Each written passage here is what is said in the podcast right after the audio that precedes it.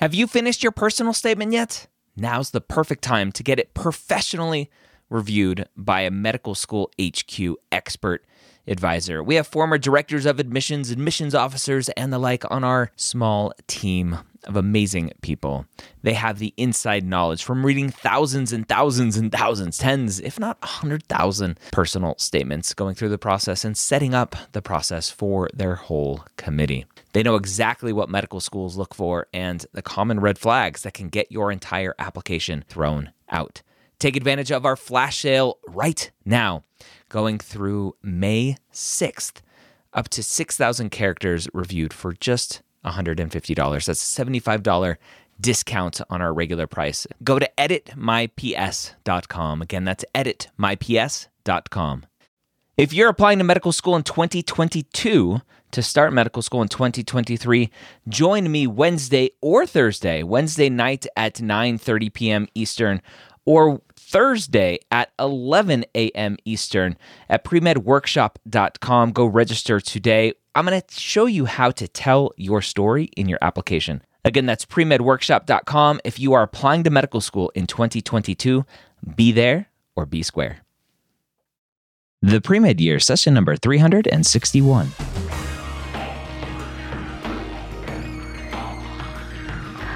Hello, and welcome to The Pre-Med Years, where we believe that collaboration, not competition, is key to your success. I'm your host, Doctor Ryan Gray, and in this podcast, we share with you stories, encouragement, and information that you need to know to help guide you on your path to becoming a physician. Thank you for taking some time to join me today. I'm excited to have our guest on today, Will, who I connected with on Reddit. Now, Will posted about his journey and his multiple attempts at getting into medical school and his multiple rejections at getting into medical school, but finally was excited to post that he got in. And now with three acceptances, Will talks to me about his journey to medicine, why he thinks he wasn't successful to begin with, and what ultimately made him a successful applicant this time. Will, welcome to the Pre-Med Years. Thanks for joining me. Thanks so much. Glad to be here. When did you first realize you wanted to be a doctor? So um, I first realized uh, pretty early uh, in my college career, actually, which I know is a lot later than a lot of people. You know, there's some people who knew that they wanted to be doctors uh, by the time they were three. um, I wasn't one of those people, uh, but what I did know was that I wanted to do something with the study of biology. I've always loved biology. Um, study of, you know, plants, animals, people, all of it. Uh, so when I was, when I was in college, I started, um, I started exploring, you know, different ways to make that happen, uh, within my career. Um, and so, you know, I looked into, I looked into research options. I looked into the PhD route. Uh, and I also, I happened to be going to an undergrad that had a lot of pre-med students. Um, and so some of them encouraged me to, um, to, uh, do a little bit of shadowing and, um, just kind of look into the, the medical possibility, which wasn't really something I had considered before. Um, and by the time, uh, by the time I was finished with my first shadowing shift, I was hooked, and I knew that's what I had to, that's what I had to do. What was it about the shadowing that had you hooked? There was, well, first of all, I was, I was, Uh, shadowing this just amazing um, anesthesiologist uh, in my hometown. And he was just the way that he interacted with, with patients. He had this, this manner about him. He was actually very soft spoken um, and just a, just a generally very friendly guy, not arrogant at all, but the way that he spoke to his patients, um, you know, just radiated, not, not confidence, but competence. Mm-hmm. Um, and I just really enjoyed the way that he fostered that relationship. Um, and then in addition to that, I was just really lucky on that first shift, and I saw some, um, really amazing procedures at, as well. And that kind of dazzled me. So that helped as well. What was it about biology that had you just like, I, I want to do something around biology? So I've always been the sort of thinker. Uh, so for instance, to, to, to give you a little bit of context, um, my undergraduate degree was a double major in biology and music. Um, so I've always kind of had this, dual interest in, you know, the, the technical, the objective, um, sciencey side of things. But then at the same time, I've always really enjoyed, um, you know, art and creative writing and kind of the less exact, but more, more subjective, these more subjective ways of reasoning and ways of creating. Um, and I've really found in biology the the kind of melding of those two mm. in a lot of ways. You know, I've had, especially in some of my my upper level biology classes in undergrad uh, and my studies since then, where you kind of see biology as, you know, still still a hard science, but kind of the softest of the hard sciences is the way that I like to think about it. Okay, very interesting. What what instrument do you play in music? I. Uh, tuba was my main instrument, and then I nice. I did a, a fair amount of uh, vocal work as well, a cappella groups, choir, yeah. all that jazz. So after your your shadowing, and you're like, okay, this is kind of cool. This is what I want.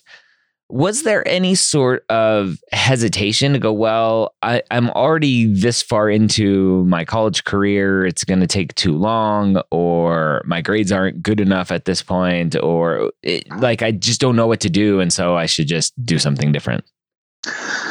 Well, you know, I got to be honest with you. Um, during my undergraduate career, that really wasn't the case. Um, Because I was already on a, a bachelor's of science track for my biology degree, mm-hmm. uh, I didn't actually end up needing to add um, classes until later in my um, until later in my in my college career after I had already made the decision to switch to pre-med. Um, and uh, even though I did go and I spoke to the uh, the my undergraduate pre-med advisor and had people look at my applications. Um, I honestly, I really didn't understand that my, my G P A wasn't quite up to snuff until I, uh, until I applied and I didn't get in. And then that's when I started to realize, oh, maybe I had uh, messed up a little bit with my grades. How did those conversations go with the advisor to begin with? Well, um, So the advisor, the advisor that I that I spoke with in undergraduate, what it was, I think, from what I've seen online, is actually fairly typical. Um, was a, an older retired doctor who, um, re, you know, he really knew the medical field really well, and I, I honestly do believe that he, um, he believed, or he not that he believed, but he knew what would make a good doctor as well. Mm-hmm. Um, but in terms of some of the finer realities of of what is now, I think, a pretty rapidly changing and um, more competitive field for applying to M D and D O programs. Um, he just, I don't think that he was quite as familiar with the with the up to date um, uh, requirements yeah. that a successful applicant needs. Um, so honestly, I, what really happened uh, was I, I spoke to him about. Uh, At the end of my first cycle, at the end, uh, in that first failed cycle, uh, in which I didn't get a single interview, and he, what he said to me was essentially, "I don't know why you didn't get in. Just apply again. You know, do the exact same thing again." Um, which uh, Einstein's uh, definition of insanity. Exactly. You know, looking back, I can pretty clearly see that. But yeah. Um, but uh, you know, I well, I followed his advice and. the same same thing happened the second time around as well. So um, okay. It wasn't really until the end of that second application cycle that I started having those hard conversations. Um, I I reached out to a few, not associated with my own undergraduate uh, university, but I did reach out to a uh, the father of a childhood friend who happened to be a professor at a local university close to my hometown, mm. um, and he. was he is a he's mentors many many uh, pre-med students at his own university uh, and was graciously willing to to uh, take on my case as well. Mm-hmm. Um, and he was the one who first started to say, well, um, you know, I had to to tell me that I had some pretty significant hurdles that I had to overcome, and I had some gaps that I needed to fill if I actually wanted to see any success. Yeah. Uh, something so let's, else let's talk about those. What what sure. what do you think was the biggest thing that led to uh, obviously applying and not getting any interviews is a, a huge blow. So what, mm-hmm. what do you think was the biggest thing that kept you from, from getting any interviews at that point? Well, I think that, um, I think that the big thing, I can't point to it. The, the weakest part of my applications of my application, even now, is likely, um, is my G P A. My, my science G P A is just under a three, four, and my, mm. my, uh, cumulative G P A is just under a three, six. Okay. Um, but, uh, as I, as this advisor has told me, and is clearly true, that in and of itself isn't necessarily lethal. Nope. Um, To to an application, uh, my my issue the first couple of times around was just I had that, and then I didn't really have anything anything real interesting about me. Is I was kind of the typical pre-med, except that my G P A was a little bit lower. Mm-hmm. Um, so really, I think you know, just any I I lacked any what you might call like a wow factor, an X factor, anything interesting. Okay. So from your first application to your your third, kind of uh, jumping to the end, uh, that you you finally got an acceptance, did you not take any more classes to improve your G P A at all? So I did. Um, I ended up, so the first thing I did after graduating um, was do a year in AmeriCorps. And when you finish mm. a year, when you finish AmeriCorps, you get a uh, small education stipend. Mm. The main thing that was preventing me from taking a whole bunch of classes to improve my G P A was financials. And I'm sure that that's something that resonates with a lot of your listeners. Yeah. Um, but I did use that uh, education stipend um, to take, to take one class. And it was only one class that I could afford to take at a local state university. Um, and, uh, I did that. Um, I, you know, I had, I had multiple reasons for deciding to do that. Um, one was to, you know, marginally bump up my G P A, but also just to make sure that I still knew how to, you know, study and take tests and yeah. be in class. Yeah, definitely. It's important. Prove, mm-hmm. prove to medical schools that you still like being a student. Ex- yeah, exactly. So talk about this X factor, uh, because it's, it's interesting. So it's, it's something that, um, that I typically, that that sort of language typically try to shy away from, right? Even I was a, mm-hmm. at a conference this weekend, and I'm like, short of curing cancer, there's nothing that's going to be on your application that's going to stand out so much that they're like, wow, look at that. So what what do you think between your first application to last was really the X factor for you?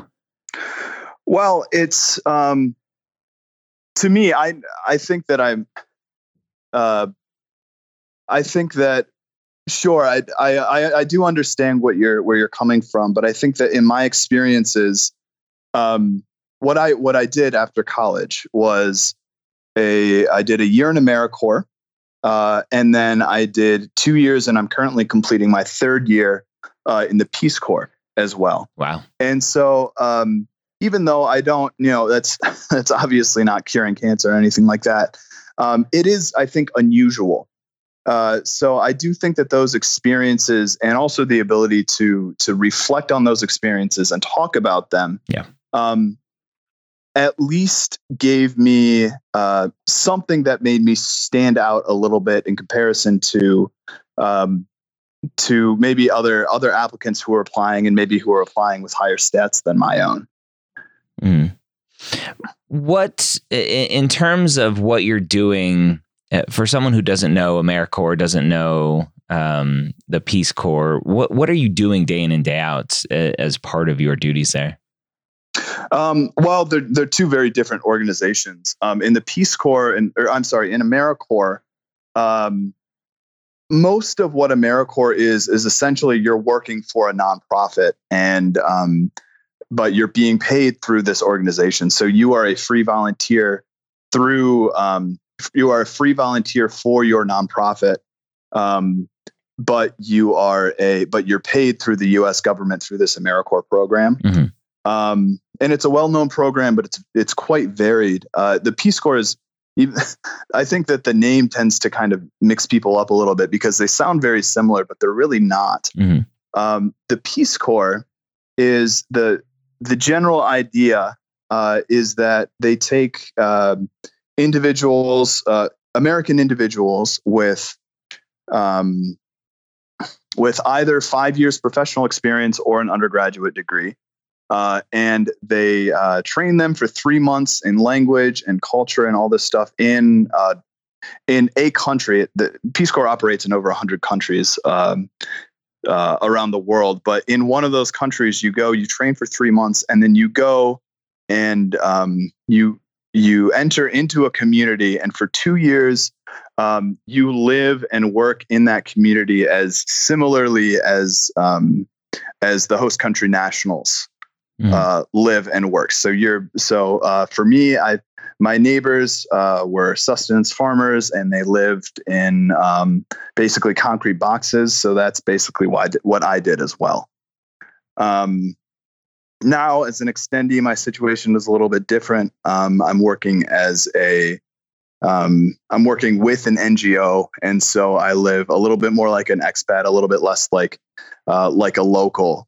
Um, But there's still a significant amount of uh, cultural understanding, cultural competence uh, that I need to um, that I need to exhibit on a day-to-day basis to be successful in my position. So a lot of students listening to this may go, "Well, okay, so you did AmeriCorps, you did Peace Corps. That has nothing to do with medicine. How how does that help an application?" Well, I would disagree. Um, well, I. Of course, I wasn't, neither neither of these things included any clinical experience. And yeah. So on that level, yes, it has nothing to do with medicine. Um, but I think that a lot of things, and from a lot of the literature that I've seen, a lot of the uh, um, the people at medical schools that I've spoken to, I think that they think a lot, medicine is a lot more um, than just um, being able to practice and knowing the science. Mm-hmm. Uh, it's also the ability, you know, it's it's the im- impact that a care provider may have on their community. Uh, it's the ability to uh, connect with people, connect with patients, and um, maybe, you know, reach out to underserved populations um, around the institution for uh, for which you're working. Um, and the skills, you know, a lot of the soft skills, a lot of the community outreach skills that I um, learned, that I've learned and sharpened during those experiences, um, I think are likely to to to translate over, mm. um, to translate over into a successful field in medicine. Is it going to necessarily? Am I am I going to be able to uh, do better on the sh- on the step one or step two exams because I was in AmeriCorps or Peace Corps? Probably not. But um, I do believe that those experiences and those um, opportunities for personal growth are. Um, something that I, well, I hope to put to good use uh, when practicing and interacting in communities. Yeah, a thousand percent. That'll help. Were you getting any sort of clinical experience or any sort of shadowing uh, during that time?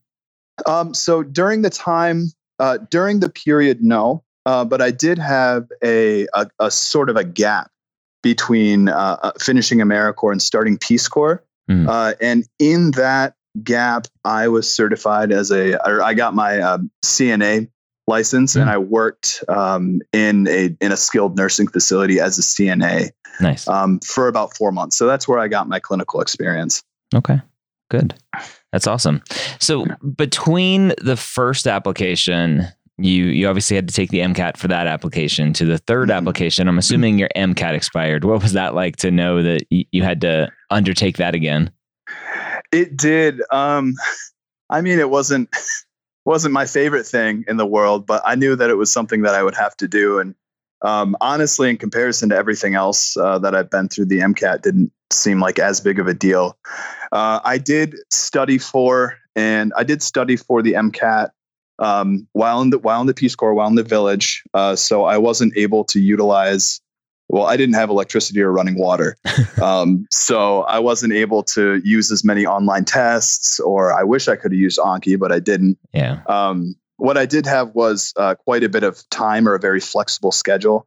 Uh, so I did, um, and a big, and, you know, the Princeton Review study book, you know, just the, the typical uh, MCAT study book that I think a lot of people use. Um, so I, uh, I studied and I did, you know, I did the best that I could. Um, and I did end up actually having to fly uh, out of the country into another country to be able to take it. Wow. As well. So that added a little, they, they canceled my flight actually. So I had to take a second flight.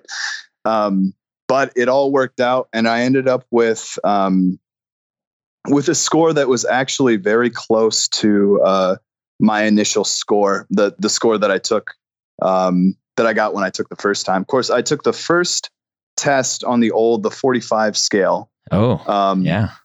Yeah. So, so your score went up a bunch. It did. Yeah, it did. Right. Um, percentile wise, it stayed about the same. And yeah. I was happy with that. Um, yeah. But having, having been out of, out of that classwork for a while and studying in that environment, that's, that's pretty great. And your, your MCAT, you don't think was, was a barrier to entry in the, uh, the initial applications? I don't think so. Well, I mean, I'm, I'm happy to tell you my, my first MCAT was a thirty-two. Okay. Um, great score. So, so for someone listening, a thirty-two is roughly what, like a five fifteen ish now? Uh, no, it's, it's more like a five eleven, five twelve. Um, from what I've okay. seen, it okay. was eighty-ninth percentile, maybe not, maybe higher. I, you know better than I do, yeah. I guess. Okay. Um, it, and then my, my score this past time around was a five ten. Okay. Um, so, you yeah. know, not, not quite as high. Um, but um, still kind of in the same general ballpark. Yeah, that's great. Especially again, given that gap and giving, given that uh, study. Uh, so I just, I just Googled it real quick while we're chatting. So five thirteen ish um, okay. for a thirty-two. So that's awesome. Yeah. Um, okay. So definitely the, the MCAT not holding you back. So G P A potentially.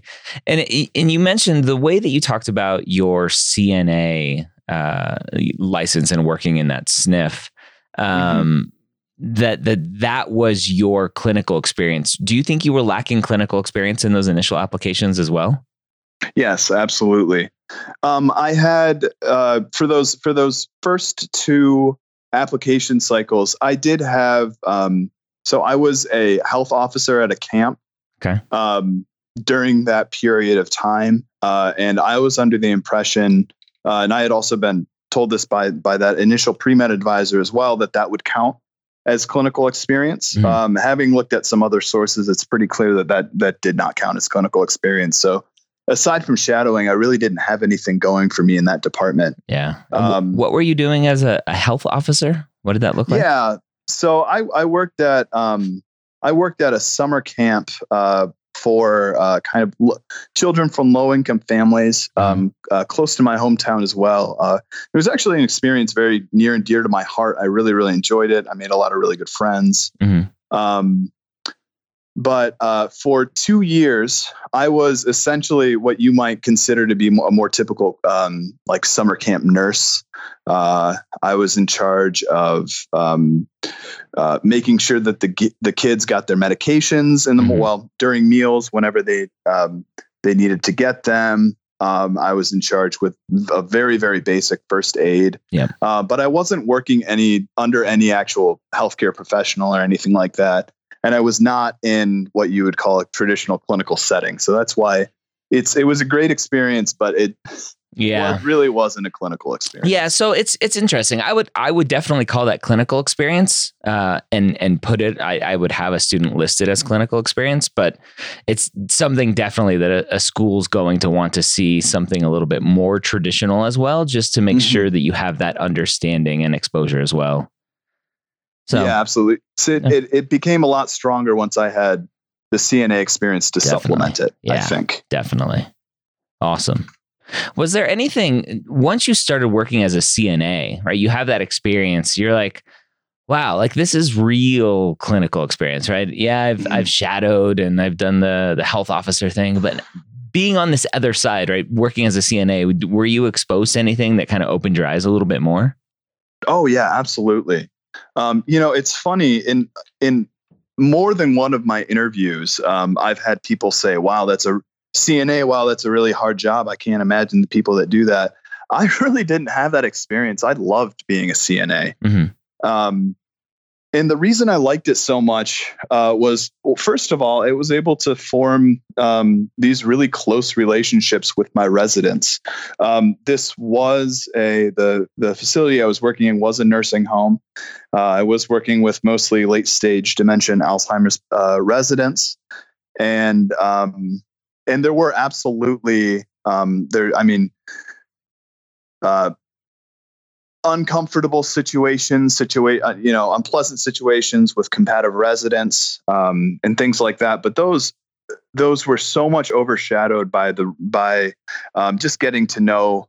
Uh, getting to know the residents, uh, doing what I what I was able to do to make them feel safe and make them feel at home, uh, and then also working with a staff. Um, the the team that I worked with, the the nurses and the other uh, aides that I was working with, were just so compassionate and caring, and that's um, you know, just being able to work, having that work environment where you're surrounded by all of these people who really genuinely just want the best possible for the people that they're caring for.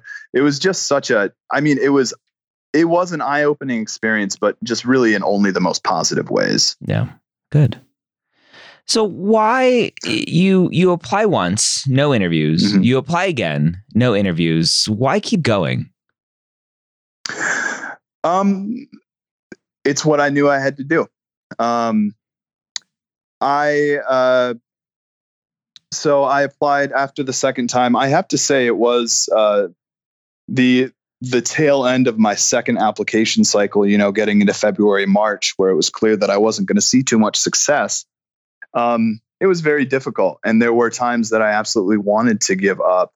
Um, but, uh, you know, looking forward, I just couldn't see myself. I really honestly couldn't see myself doing anything else. I think that there are a couple of factors that really helped me keep going. Uh, first and foremost was finding a couple of really, really good advisors. Um, I think that that was the most important thing uh, because they were able to look objectively at my application and say, um, all right, this is, you know, this is where you went wrong. This is, this is what needs to be fixed. Uh, but at the same time, be, them being, hearing them say, no, this is still possible. You can do this. Um, you just have to follow these steps. And I followed them, and I've I've seen success. Um, additionally, I actually uh, from the same uh, Reddit post that first got us connected, I had somebody email me uh, in a very similar situation, um, saying, you know, they're on their second application cycle, they haven't seen any success, and they're really starting to feel um, to feel uh, you know hopeless. Mm-hmm. Uh, And and my response to them was, in addition to you know finding good advisors, um, you know focusing on uh, next steps, uh, was to find something just in the day to day, something that you can legitimately look forward to doing in and of itself. Um, for me, that was uh, you know applying to the Peace Corps, um, you know getting in, you know doing all this preparation, preparation, and looking forward to. to this adventure that I knew I would be going on. Um, but, you know, and that admittedly, I, I, I did know that the Peace Corps would, would help my application process along. Uh, but I think I also did it just because it was something that I really wanted to do. And I knew that it was something that I would enjoy. Yeah. Um, so that's, yeah, that's, that's something that's really helped me. That really has helped me keep going and uh, through what's been um, a very, very long process for me. I think a, a lot of students, they they start to get to that point where they're trying everything they can do to improve their application and, and trying to figure out how to not game the system, but those words come to mind, right? How to how to figure out how to check just the right boxes to to get into medical school. And and you lose that passion, you lose that drive because you're like, I'm just doing all this stuff because I, I think I have to do it. And so you're lucky that you found this thing that kind of uh, added to your application, but also was something you were passionate about doing. So that's great. Yeah, yeah, it really was. Um, and I also think that, you know, these are there, these boxes are there to be checked, um, not just for the sake of them being checked. You know, they're uh, from the from admissions perspectives, these are. Um, these should be formative and growing experiences. And so, um, you know, clinical experiences, volunteering experiences, um, these things, I think that they really should be, um, I mean, I, of course they can be hard, but I think that they should be fulfilling, and hopefully they're, they should be the sort of thing that, um, that applicants can, like myself, can learn to enjoy and, you know, just on their own merit. Yeah. What was it like to get that first interview invite? It was, um, you know, I had to pull over. I, I was, uh, I was driving. I was actually driving in my, my grandpa's truck that just passed, he just passed away earlier this winter. Oh, sorry. Um, thank you. And, uh, so I was driving along in his truck, and I really felt his spirit as I got that call, um, from an unknown number. And so I pulled over, and, um, uh, I was just, just barely able to make it to the end of the call before I burst into tears. That's awesome. So, yeah, I, I think, I think a lot of adcoms understand, like, it's okay if the student bursts into tears right now. This is something that, uh, especially for you, you've been waiting a long time for. Mm-hmm. So that, that was just for the interview invite. That wasn't even for the acceptance. No, that, no, that was for the, acceptance. That was the acceptance. Okay. Yeah. Yeah.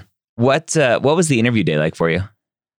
Um, well, I've had, I've actually, um, I've actually had a number of, I've had, I've had three acceptances at this point. Amazing. Um, so I think that, you know, they were all very different, actually, um, because one was, uh, all M M I, one was all, um, traditional interview, and then one was half and half.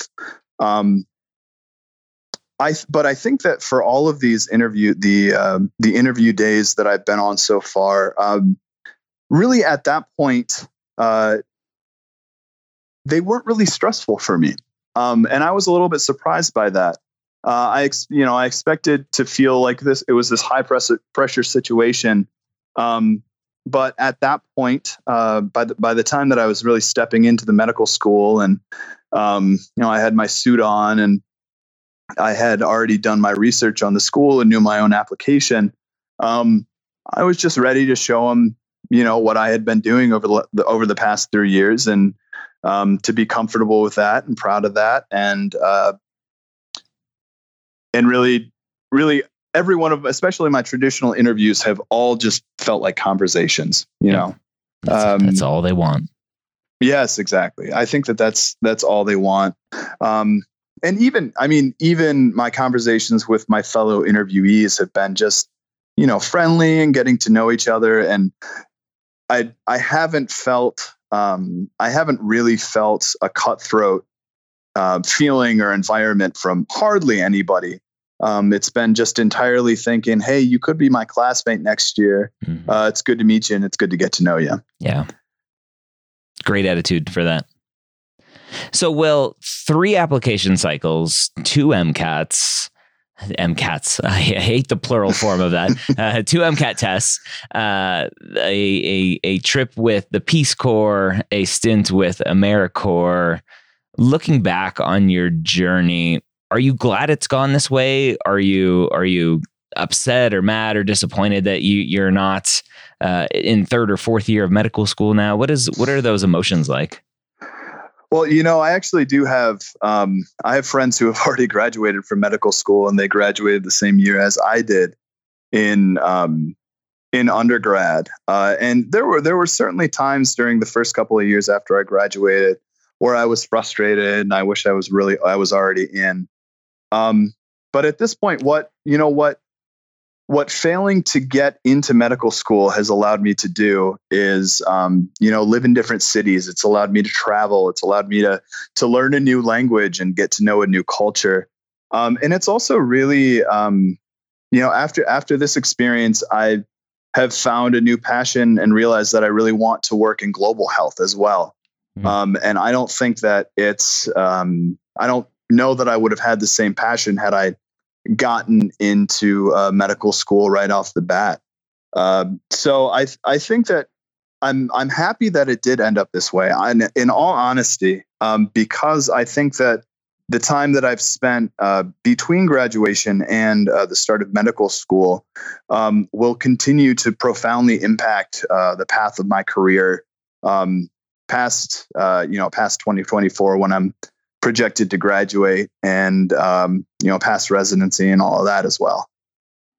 For the student listening to this, who maybe is coming off of their first cycle and, and didn't get any interviews or any acceptances, or second cycle, and they're, they're doubting their journey, what words of wisdom do you have for them?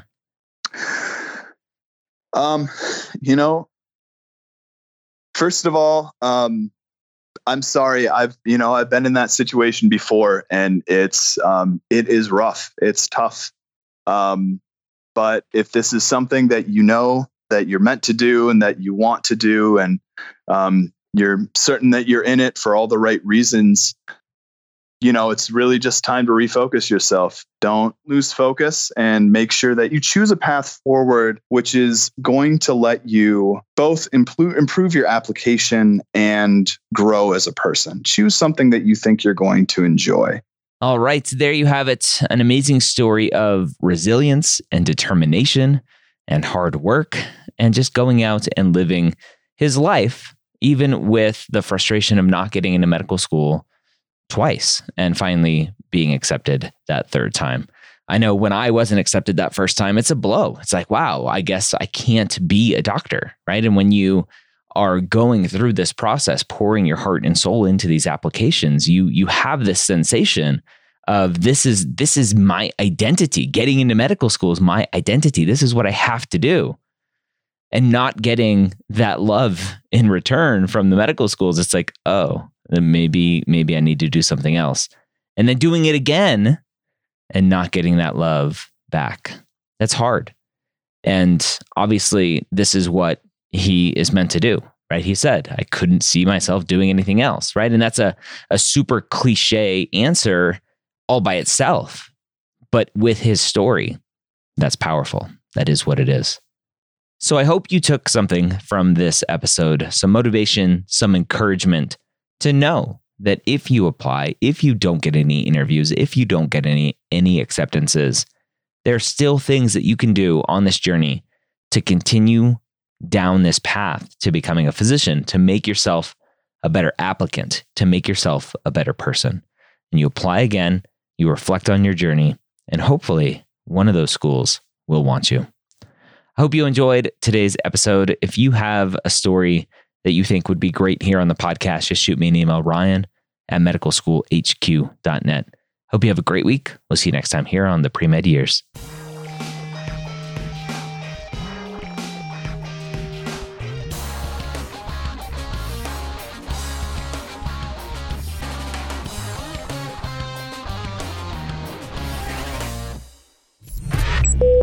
This is Meded Media.